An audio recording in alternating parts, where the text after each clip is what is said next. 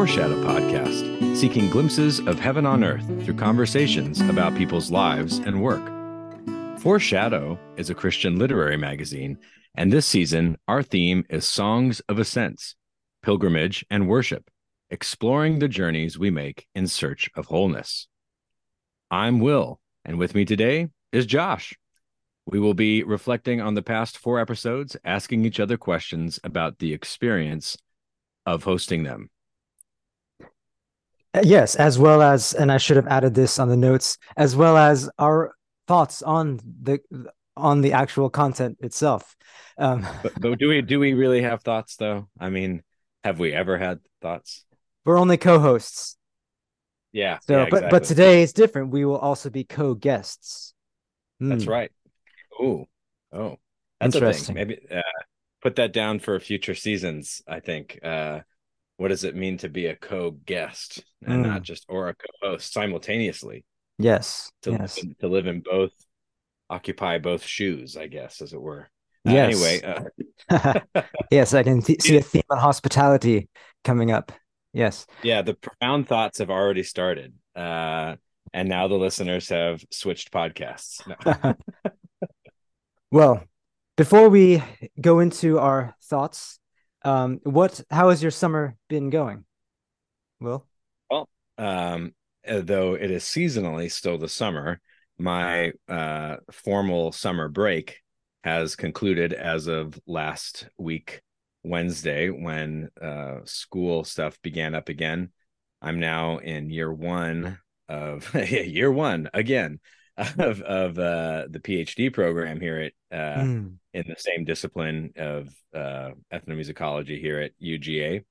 So we'll see how long that uh, goes on for. Hopefully not forever and forever, but it'll be another few years before I'm I'm out and about in the real world doing uh, real or imaginary things, I guess. Uh, and uh, but yeah, it's exciting to be back in in the swing of things. Definitely a full plate.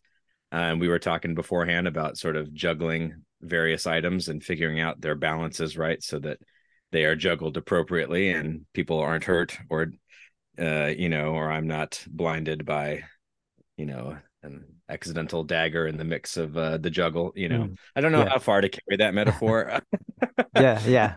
but uh yeah you get it it's uh it's uh it's it's good to be back it's also uh there's a lot going on and so uh i will always crave uh the beginnings of may uh, as as these these sort of moments of of deep breaths and and more open schedules which i find ways to fill but uh now it's definitely uh full and full for me but how about you man what's up how are Oh. things going Well, yeah, well, but I just want to say it's I imagine it things are ramping up a lot more with you starting your PhD program. So, but really congratulations on on starting that. And um yes, and you were just starting your own journey through that. So, um speaking of journeys and um yeah but uh, for me um I, I guess I'm a couple of weeks behind you. My summer is still going on. Um but um I will be returning to school at, at the local high school where I am a cover supervisor in a couple of weeks. But the summer has been um, really uh it's been great to be having my ha- my parents have been here for the past few weeks Oh, and cool. spending a lot of time with Ca- their grandson Caleb. And um and so they left just earlier today and um and we and Caleb already missed them, and um, but it's been a good time and showing them around where we live and and um, the weather has been a bit variable, so checking the forecast quite often. Mhm. But um, there there were really good times with them. Nice, nice.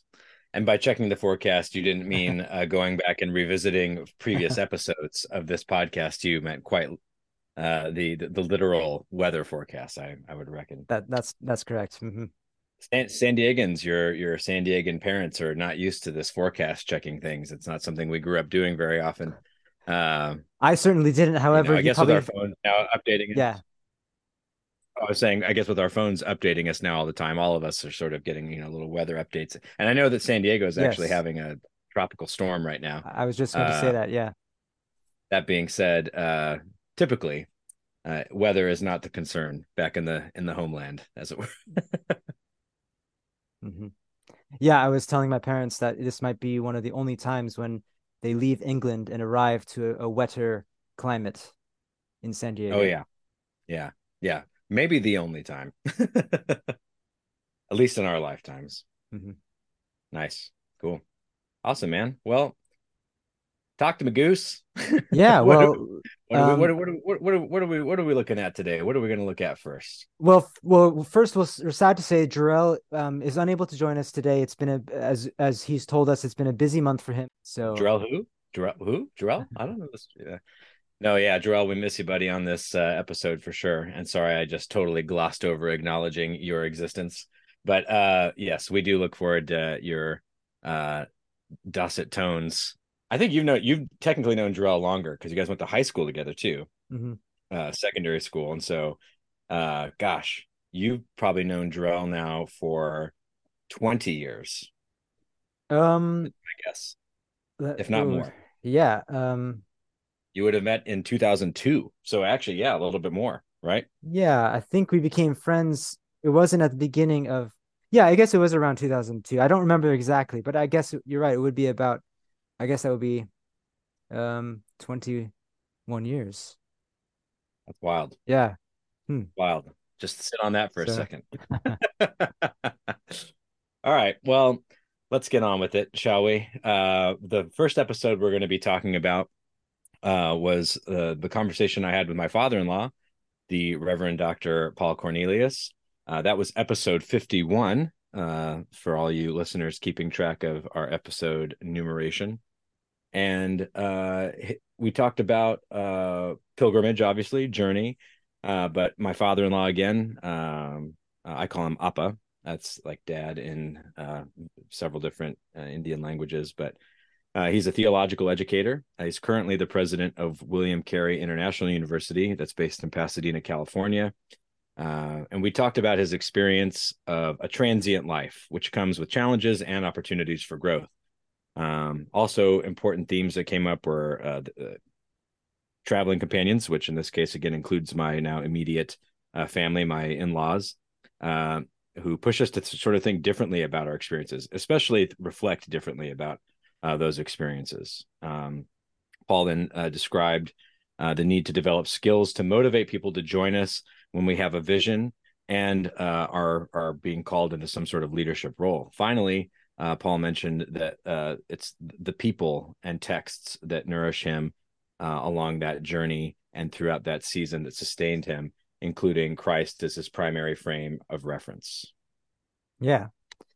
So um I thought it was really um great to hear you speaking to your father-in-law and um so uh, oftentimes in our conversations we've talked about how pilgrimages are done with other people, people close to us. So my so I'd like to ask you, Will, um uh how what was it like uh to to interview your father-in-law?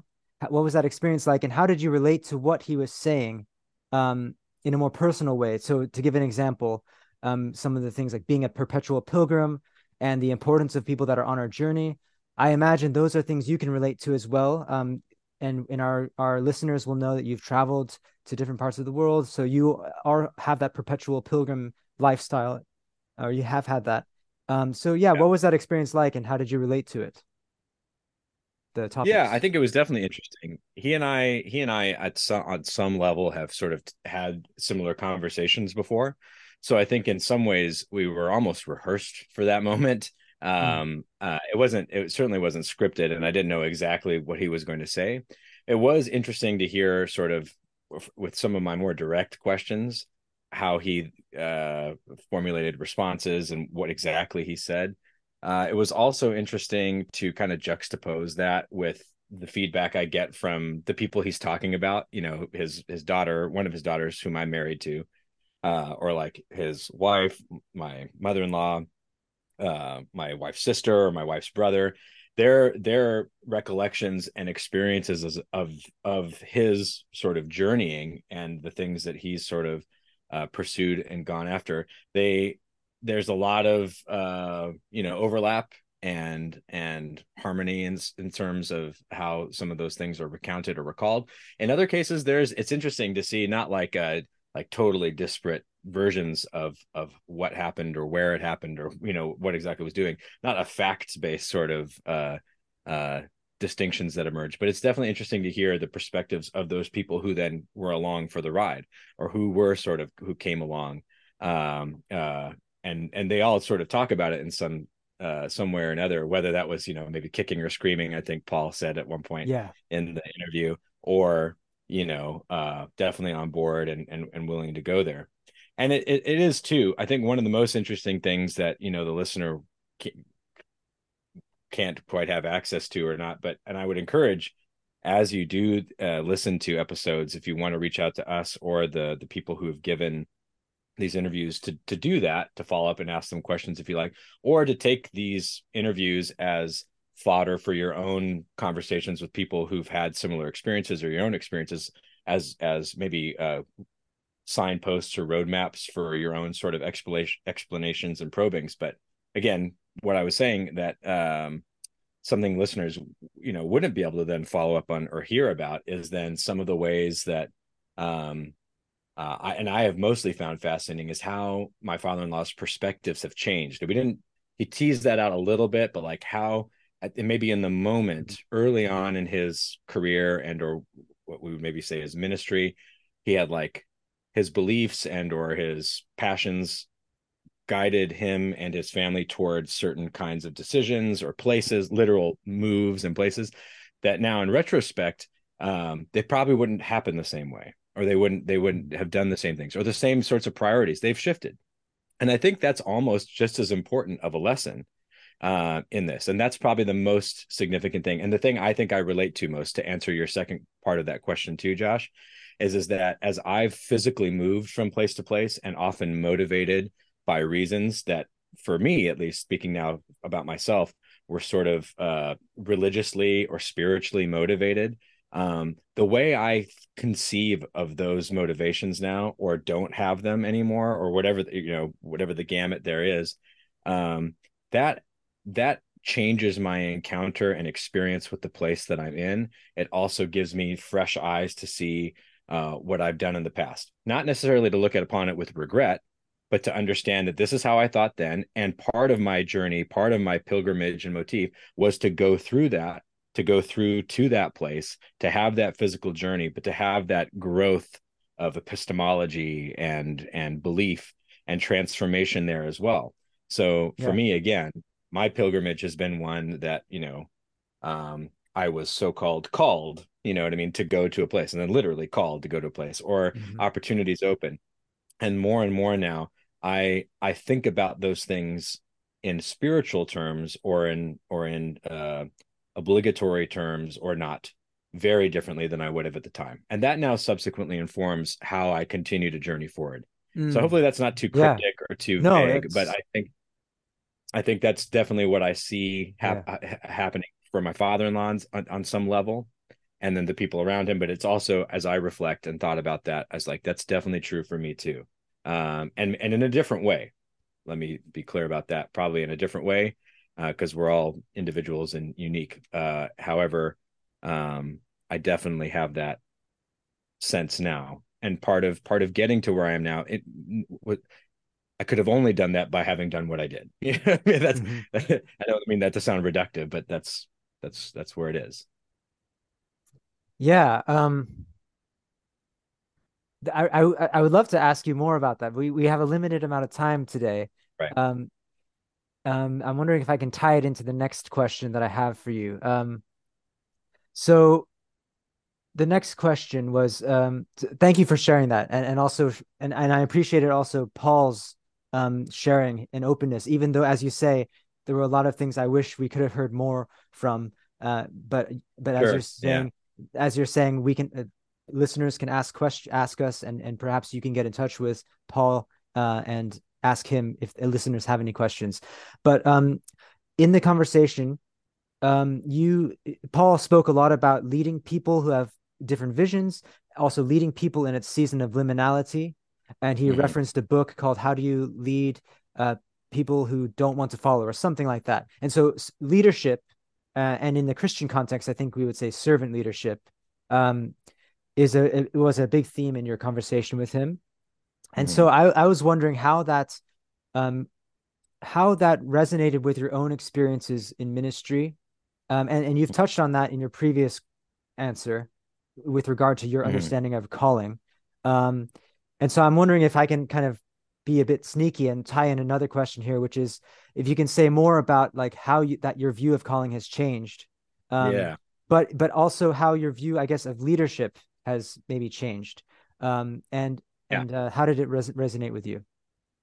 Yeah, I and I appreciated that he he talked about that too. That's definitely been a part of his story and narrative is uh, as a a capable and articulate person who you know driven by uh, a passion to to serve people and to to love them uh, that's very true of him. And i think that that's uh, uh, that's propelled him into roles of leadership. And and and so uh not not just the credentials or the paper but like he's cultivated a disposition of of you know someone who is looked at toward for leadership um i um in terms of like well let me let me kind of go through that as systematically as i can like the question the the the, the question you posed um as it relates to me as well uh if if if i can articulate something coherent, I will try. Um, but yeah, by the way, to our listeners, will um, we we have not uh, prepared these questions in yeah, advance, yeah. so I hope our listeners appreciate um, uh, just the the impromptu nature of these questions. So thank you, yeah. Will, for, for accepting this question. Oh, of course, of course. And we, and I mean, in some senses, we we kind of know in reflection and review going into these that we will touch on these topics, I guess. But at the same time, yeah, this is definitely a quote organic uh, in response. But th- definitely things we, I think, b- in both the questions that we'll respond to from each other, that things these are things we're mulling over all the time. And we, and again, we hope by providing these, you know, podcasts, this is things that you are mulling over now too, or have been, and now have again a, a conversation partner of sorts. Um, anyways, to the to the idea of like leadership and and leading, you know, leading people don't want to lead. I think that there are, I think within Christendom and in ministry especially, um, notions. There are obviously different traditions have different notions of what leadership should look like and what leadership is, and even how you just couched as a Christian, we we talk about servant leadership. Uh, I'm not sure that's always true. You know what I mean? Maybe that maybe that's the uh, ideal, or at least the terminological ideal right servant leadership like those are that's a very christianese way of of saying it you know i don't mean that to disparage how you've couched it i'm just saying that those terms you would definitely hear that in a church somewhere out there and in a lot of different kinds of churches. There are certainly like megalomaniac church leaders out there or people who are who are not good leaders but maybe occupy leadership roles. And so identifying um i think one understanding leadership and i'm super thankful to fuller seminary uh, and that they do offer and offer specializations in and also offer courses in just the study of leadership, which can sound very vague and a bit fluffy to like very academic people out there.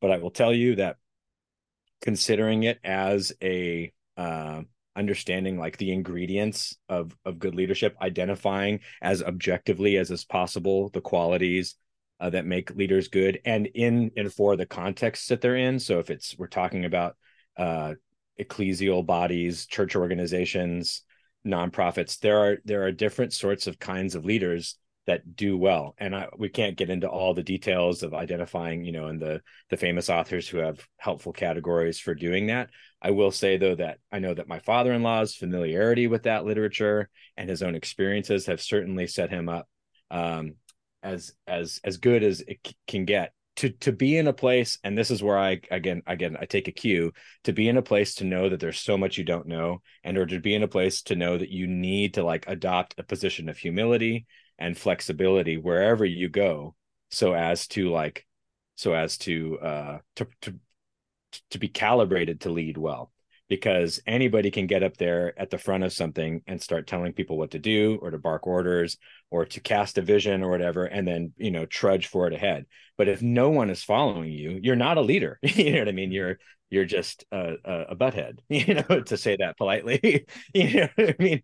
Or you're just you're just you're a solo mission doing whatever it was and you're probably damaging more people than you're helping them. So in whatever capacity you are a quote leader um and I think I do think uh, that our social structures are such that we we we do need people who are leaders, people who can who can rally people or who can cast vision or who can help get people to where we're going. Because we're not it's not everybody's the same and we all have different strengths and things to offer and contribute. And so if you have the aptitude to do it and you want to do it well i think it behooves you like in anything to to approach it with curiosity to approach it with humility and uh and like having a spirit of of gentleness and kindness will never will never be bad as a leader. They're like strong quote strong leadership or these things are often sometimes the, the the the recipes for the most toxic environments that you could possibly be in. And that's you know certainly been my experience both in leadership roles having to learn that the hard way and or being around people who are so-called leaders and being like mm, i'm not sure this is this is for the best of the people that are trying we're trying to do this collective thing together and um, something is off. And it could be not just because a vision is wrong it could be because the means and modes of leadership uh, are also uh, faulty. And so i guess we can leave that there because again we can can of worms that all day but that's definitely something i've seen and something i admire i think my father-in-law for because uh, in as much as he's been in a lot of leadership roles and people definitely look to him, I don't think that he presumes to have all the answers all the time, nor do I think he is um, a megalomaniac by any means. And so that he is willing to sort of uh, listen and approach these opportunities with humility is a good lesson. Um, and and hopefully something that translates too, and not just to these sectors where you lead, but that like that kind of disposition uh, is true of you. It's a virtue, right? Almost that you adopt in a a, a, a way to be adorned, character as your character in in in yeah. and of the world. Thank you, Will. Thank you for um for that answer to that challenging question, and um and I really could hear that from your conversation with Paul that that um I think I could sense that um aspect of his character coming through. So I think you chose a really good person to not only interview but to be um, a father-in-law for you as well. And, and to, to, you chose, I mean, you know, to have people like that in your life. Yeah. In- incidentally, I guess, but yes, but it, it, it, they're, yeah. In some ways, the family is a package deal, right? So I'm glad. I'm glad for it. Yeah, I'm. I'm definitely, uh, definitely better for it for my my in-laws. I love them all and and appreciate everything that each of them uh, brings to the table and adds uh, to my life for sure. Yeah. So, Josh, uh, episode 52. Yeah. So, mm-hmm. well, that was called The Way of a Pilgrim Prayer and Pilgrimage. And so, in that one, I shared highlights from the spiritual classic, The Way of a Pilgrim. Um, I connected those passages with works that have been published on Foreshadow and with uh, this year's theme of pilgrimage and worship. And in the book, an unnamed peasant discovers oneness within himself and with others through continually calling on Jesus' name. On his journey to Jerusalem, the pilgrim describes the effects this prayer has on the people he meets and on his own experience. And um, my son Caleb just uh, pushed the door open, so I don't know if anyone heard him there, but that was a nice surprise. Oh no, didn't hear that at all. Okay. But uh, always, always a nice surprise for a uh, uh, emerging toddler to join join in. Um, well, Josh, I guess my my primary questions after this episode, uh, one, I do appreciate and uh, I love the sort of sort of uh, pivot and breath that such episodes provide us. We can get into like conversations, and those can be um those are like very usually like very like uh what's the word? Not localized but they're so specific to individuals that we that we're talking to their experiences and sometimes it can be difficult to resonate with uh, what they're talking about and or it can be very like resonant. Also when we we have this theme they're local that's why the localized that's why that word came into my mind. They're locating the theme that we have for the year in their own experiences and and vice versa i think what happens in the episodes that uh that like this one you help like give us a kind of a maybe another refresher or crash course a more uh overview of some of the ways this theme is played out in time and in other locations and not so much with like an interviewed guest but we get a little bit more of your insight and feedback which i think is absolutely valuable to the listener but you also reference these sort of more storied uh, sites of of input sometimes, or and things that I think people may not be as familiar with. Uh, so when you say the classic thing, I was like, oh, it's news to me. uh, but I uh, I appreciated the encounter, and I wouldn't would not have had that encounter were it not for you kind of pausing on the sort of right now in space and time, more ethnographic, if I if I dare, dare say to relate to my discipline, uh, kind of experience, and this more historic uh, vantage point at this topic that we've been looking at over the course of the season. So, first and foremost, thanks for offering these kinds of episodes throughout uh, our seasons. I think they're helpful. Thanks. Uh, secondly, my first question for you is um, as uh, goes as such. I I have a sense of how you might answer this question, but I love not fully knowing and you getting to round in or color in what I what I can't imagine for myself. But it seems to me that uh, pieces of literature like this in particular are are something that you like leaning into. I think you you draw you seem to personally draw a lot from the, the this sort of uh, material and so because of the, for personally and for your own sort of spiritual growth and development and insight i'm wondering how how you uh, uh, were able to did you find it easy or relatable as as a reader to occupy the the role of the person who is narrating this story or the role of this main sort of character this pilgrim and their experience this peasant or is this something that you looked at at some distance and observed someone else doing? Where where was the relatability in this tale to you? And from what vantage point did you relate? Hmm. I i would say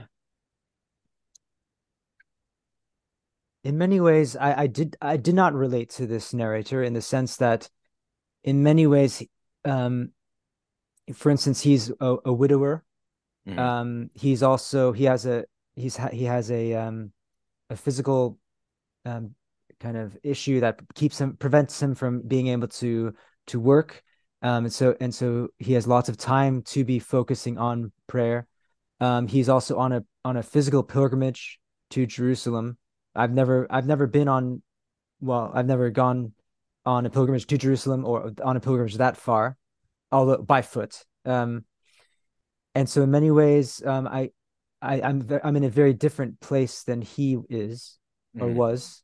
Um, I guess in terms of age, he tells us that he's 33 years old, the same mm. year that Christ was crucified. So I'm close to him in that mm. regard.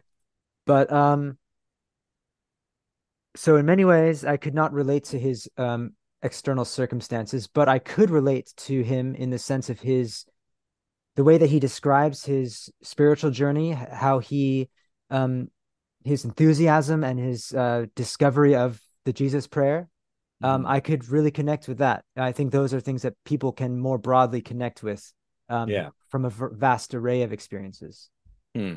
yeah that's what and, and that's kind of i think what I was what I imagined, uh, and part of what I figured was the impetus for sharing it to begin with. It was this was something that on some level you connected with, and so I guess the follow up question to that is is really just an extension of the same.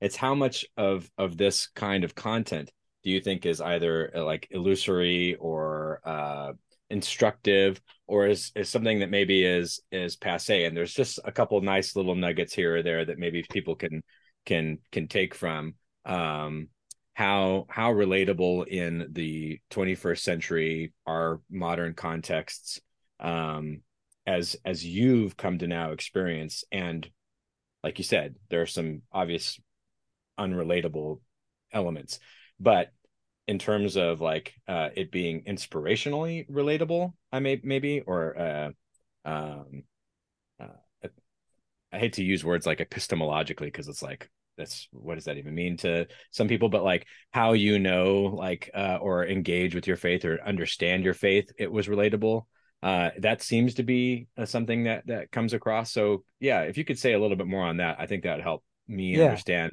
how valuable maybe this text is to someone who's maybe going like why would i want to read about a peasant who's going on a pilgrimage to jerusalem? That's a good question and that's why I think I hope I that the re- listeners after listening to it will find it relatable in their lives because I certainly found it that way for me even though he's from a different country and you know all of these different circumstances his connection with God through prayer and through the Jesus prayer enabled him to connect with other people with himself um, in a way that um, in to to say the least enriched his life. Mm. And I found that as I was reading that and journeying alongside him, um, I was trying to, to to to do the same thing, uh, to pray in the same way, and I found it to enrich my life as well, um, to say the least. Um, and and so a lot of, and so I hope that um, the listeners uh, could kind of try that out for themselves. Try out this this prayer, uh, this um, calling on the Lord's name, and and experience that richness. Um, and it touches on some of the themes we've talked about in other episodes about um, um, finding a reintegration with um, ourselves, with our bodies, with um, with other people, different aspects of our lives coming together. And um, I think the narrator and I um, have, uh, to a smaller degree than the narrator, experienced that reintegration through um, through this uh, this prayer and so i hope that the listeners too can can can benefit from that hmm. okay wow yeah i mean that's i think that's even though some of that i do think comes across in the episode it's cool to kind of hear you articulate it in that way and maybe concisely in the form of a of a posed question um yeah. or, or a proposed response you know uh and i think that again might be i listeners take heed you know uh if you will uh or if you won't you know, who knows? uh, but I appreciate that, Josh. Thanks. Well, given the time, let's go on to the next um, episode, which was one that I co-hosted as well. So that was episode 53. What do we do when we arrive? And so that was inspired by Psalm 134. And uh, in that psalm, the uh, the psalmist describes arriving at the pilgrimage. That's the last of the songs of ascents. And so the question for that episode was what do pilgrims do when they arrive at their destination? And so I reflected on a recent visit to Holy Island, Northumbria. And then I dialogued with three works that we recently published on Foreshadow. The first is Asylum, a poem by Linda McCullough Moore. The next is Found Poem Upon Arrival at the Abbey, a poem by Aaron Clark. And finally, the short story by Sandro Piedrahita called God Alone Suffices. So, um, so a chance to reflect on arrivals, and uh, as we uh, finished the cycle of the Psalms of Ascents and then restarted it at the middle of the season. Yeah. So my primary questions are um, one will segue us well into I think our next uh, episode talk. So I'll save that one for second. Um, and and just before asking the first two, I'll say briefly uh, back on the previous episode, and I think as it relates to this as well.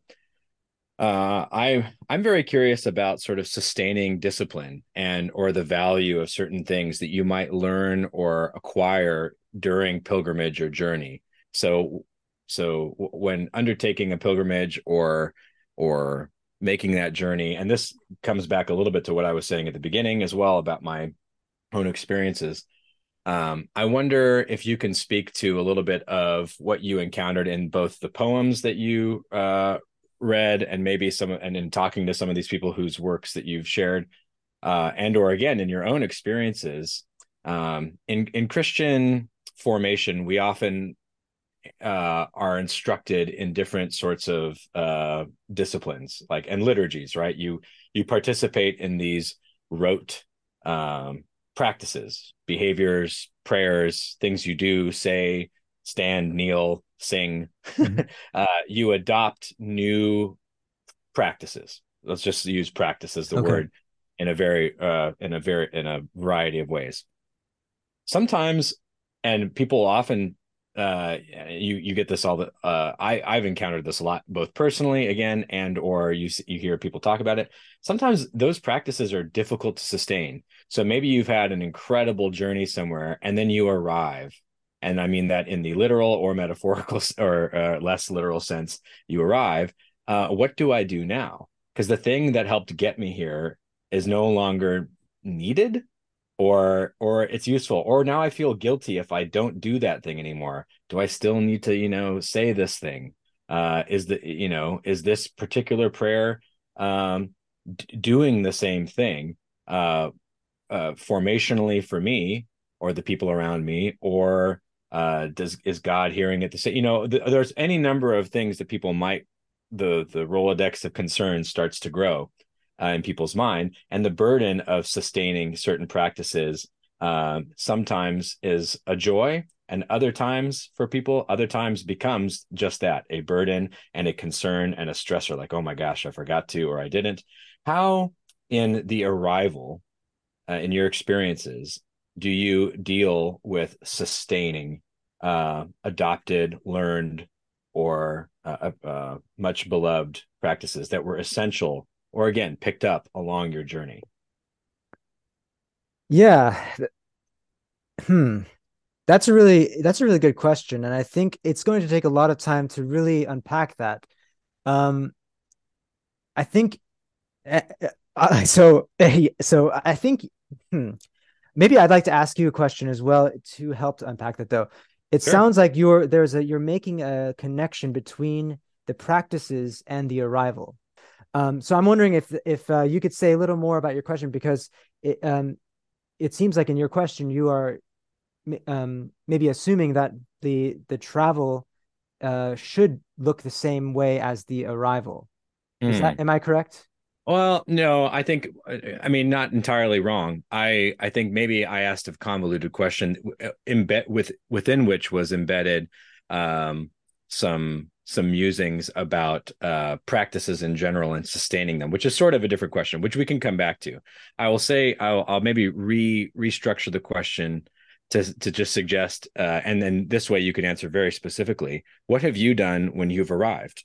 so at the end of a at the end of a journey, and at the end of uh, of something, what is it? And, and we'll go backwards from there, and then we can get back to okay. I think the what was very convolutedly embedded in my my question. What have you done? at the end of and maybe you can reflect a little bit about something you t- like in your own sort of journeying across uh, when you're in northumbria um, what what what did you do when you get there? And what was it like? Did it was it fulfilling? You know did it did it do a thing? There was an ending maybe to that did that story end? Uh, just ex- ex- describe that experience and i'll have a couple follow-ups okay. small follow-ups from there. Okay thanks for that might be helpful. Thank you. Uh, so for me in, in, in the episode as i described it um, um, I guess both to the pilgrimage to Northumbria and also I, I connected it with going to church. I mm-hmm. often have not had, you know, something that I do when I arrive at church or or oftentimes even to a, a holy site. I've often like um not known what to do. Like uh, I think uh, the first time I went to Northumbria, um, I wasn't sure when I, I mean to to a holy island. I wasn't sure what exactly to do. I felt like I'm at this special place, um, a spiritual place, but what do I do now? Um, I'll look around the church so I can intake some things, but uh, I wish that there was something else, some tools or some something I could do to really uh, mark my arrival. But the second time I went to Holy Island, maybe by um, reflecting on a little more, um, and and also my recent um, growth as an Orthodox Christian, um, and this relates to arriving at a church service. I've learned from other Orthodox Christians um, that what they do is when they arrive at church um, for worship, they will often make the sign of the cross they'll light a candle.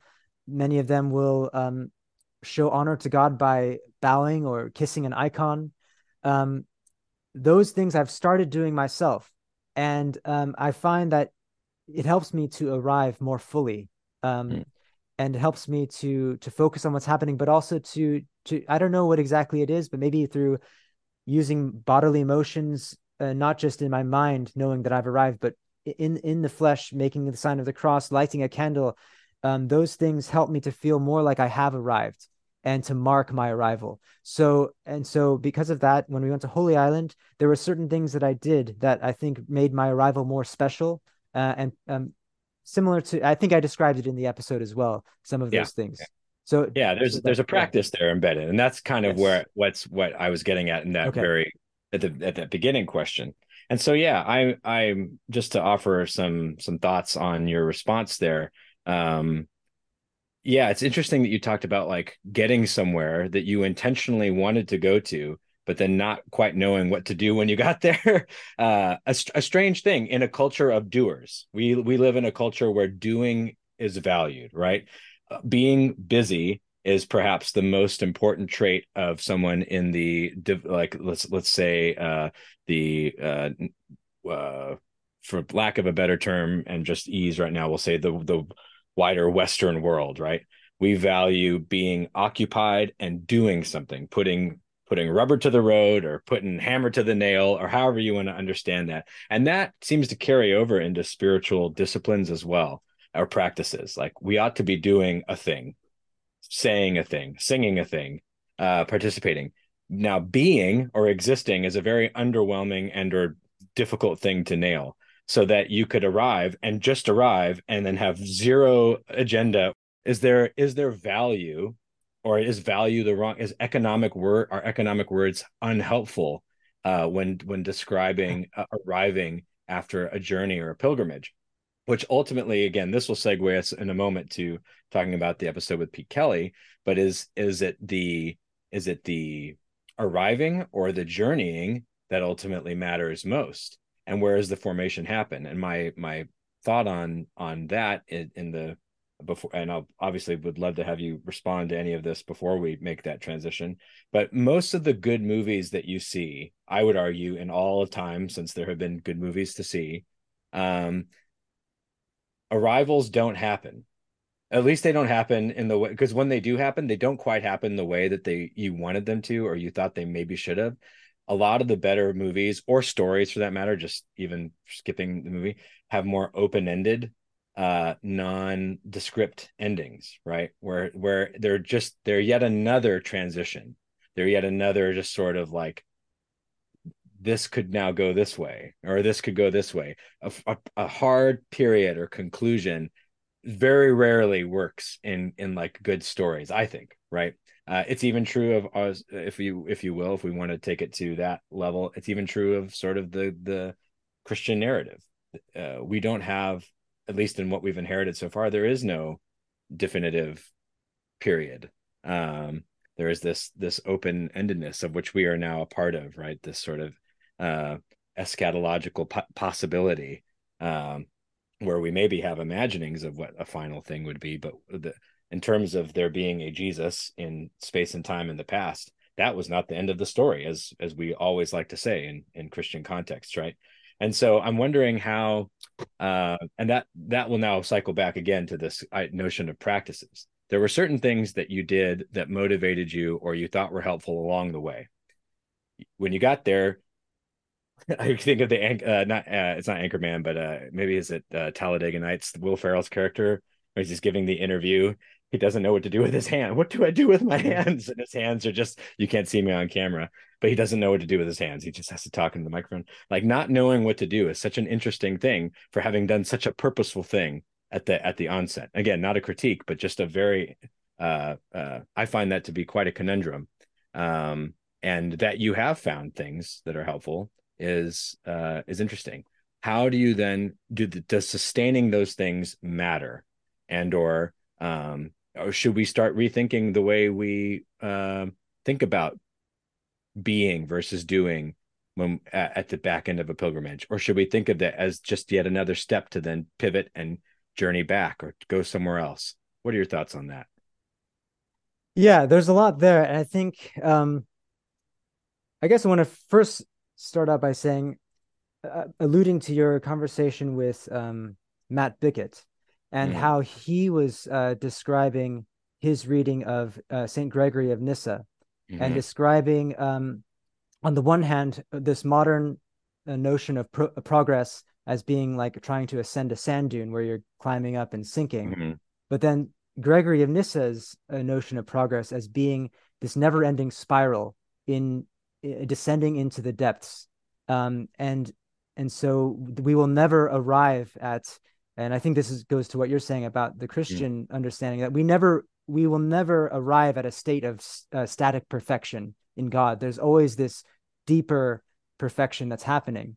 Um, but I think there, it, it being a spiral, if I if I remember my theological studies correctly, that Gregory of Nyssa talks about the spiral. There's still turns on the spiral, like like in a labyrinth. There are certain points at which one can take a break and and reflect on the journey, and they're kind of like markers that that um, note that um, kind of mark a turn in the spiral, or um, and so you can kind of mark where you've been before, kind of like um, cairns uh, you know when you're when you're when you're on a walk uh, on a hike uh, up a mountain there are cairns that mark um, mark how far you've gone. And and i think we've we've discussed that in a previous mm-hmm. conversation yeah. too and i think of those as the arrival points um, so it's not that we've so i'm not so i think it's not that we've ever fully arrived but uh, there are these points that we can stop and and and mark um, but i think um, so so if I understand your question correctly, may um, I wonder if you're asking what is the value of making the sign of the cross, of um, of lighting a candle, um, of prayer. If am I correct? Is that is that what you're asking, or um, yeah, because... large, yeah, largely. I mean, th- those are those are very specific things. Those are specific, um, not just uh, practices, but quite just very simply like uh, gestures or whatnot.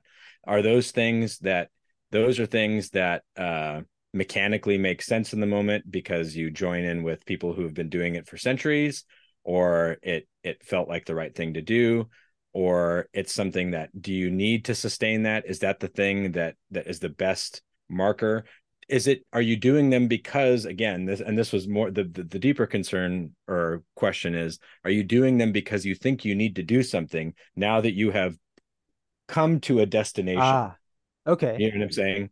Um, or um uh and this could be it's, it's purely intellectual too, purely like thoughts. It doesn't even have to be like a, a, a practice, a, a, rehearsed set of, of of just even the practice of reflecting, right? It could could could be caught up in this.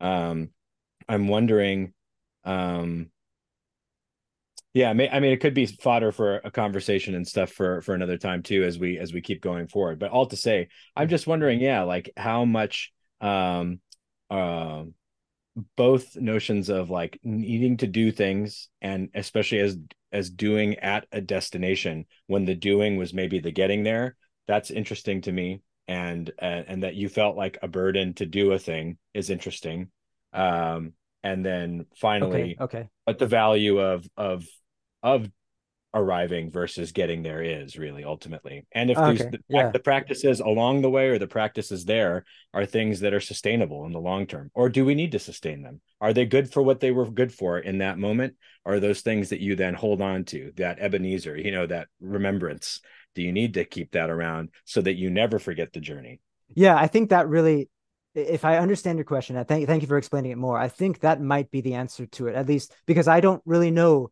the answer to it myself why it why i felt the need for it and why mm. why doing those things helped me to f- more fully arrive sure i would say one thing i think also is maybe it's not that i feel the need to do those things but uh, like in terms of um obligation or something oblig- yeah it's not obligation but it helps me to open myself up more to mm. receiving the place and the the gifts of that place Ooh. but i think what you said there might be um, I resonate with what you said there is that by doing those things, not only does it open me up to that place more, I think, and to whatever I might receive there, but it also is a way of mark, uh, perhaps marking that I ha- am there the way that setting up a, a, a cairns, uh, you know, um, stones is.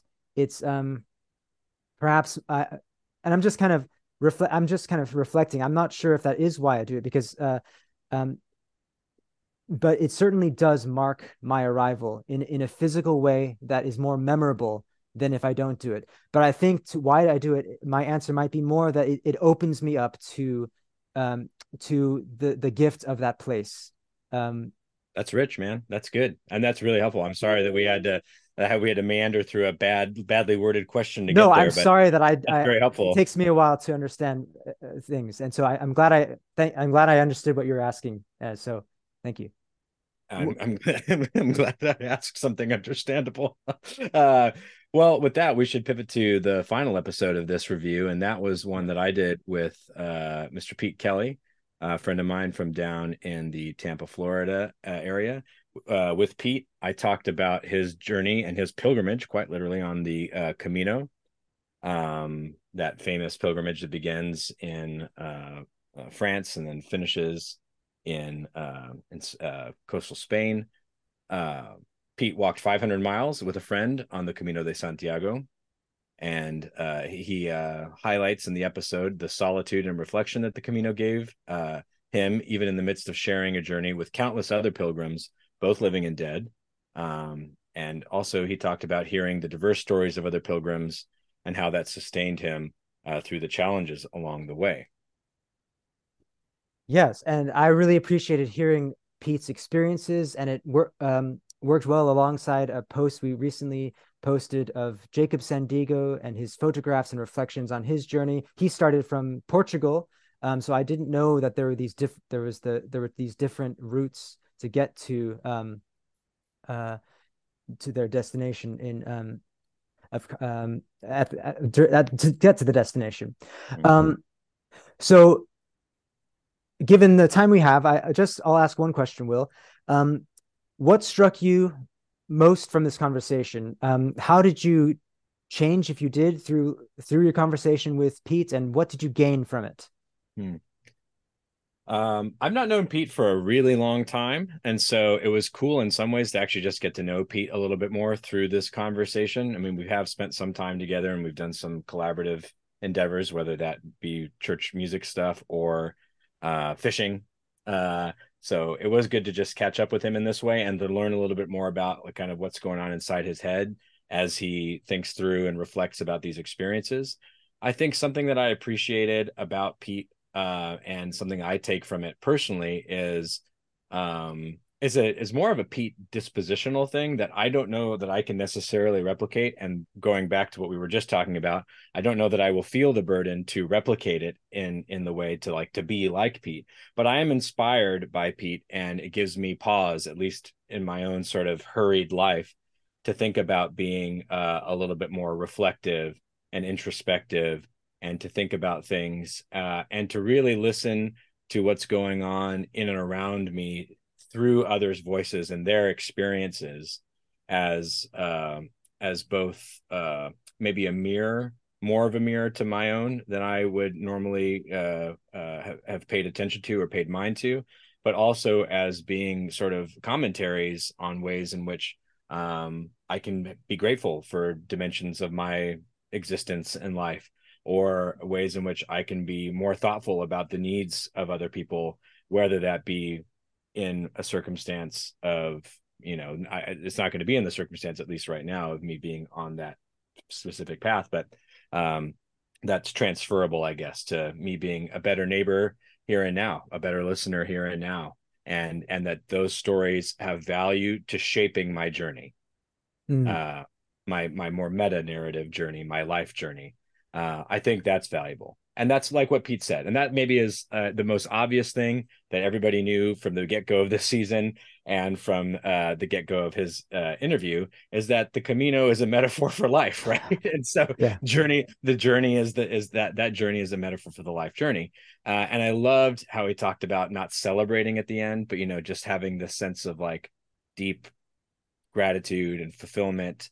Uh, uh, there's even like a somberness there. There's just this like very measured sort of response that's a little bit different than just like the woo. I walked however, you know, like the 50 kilometers versus the 5,000. And so I'm, I'm really, um, yeah, I really was thankful for that. And I think that's a helpful, again, just meta narrative, the pilgrimage as the, as the narrative for life's journey to listen to the people around you and to take from them, but also to spend some time Um, it's okay to be in solitude. It's okay to do some introspection.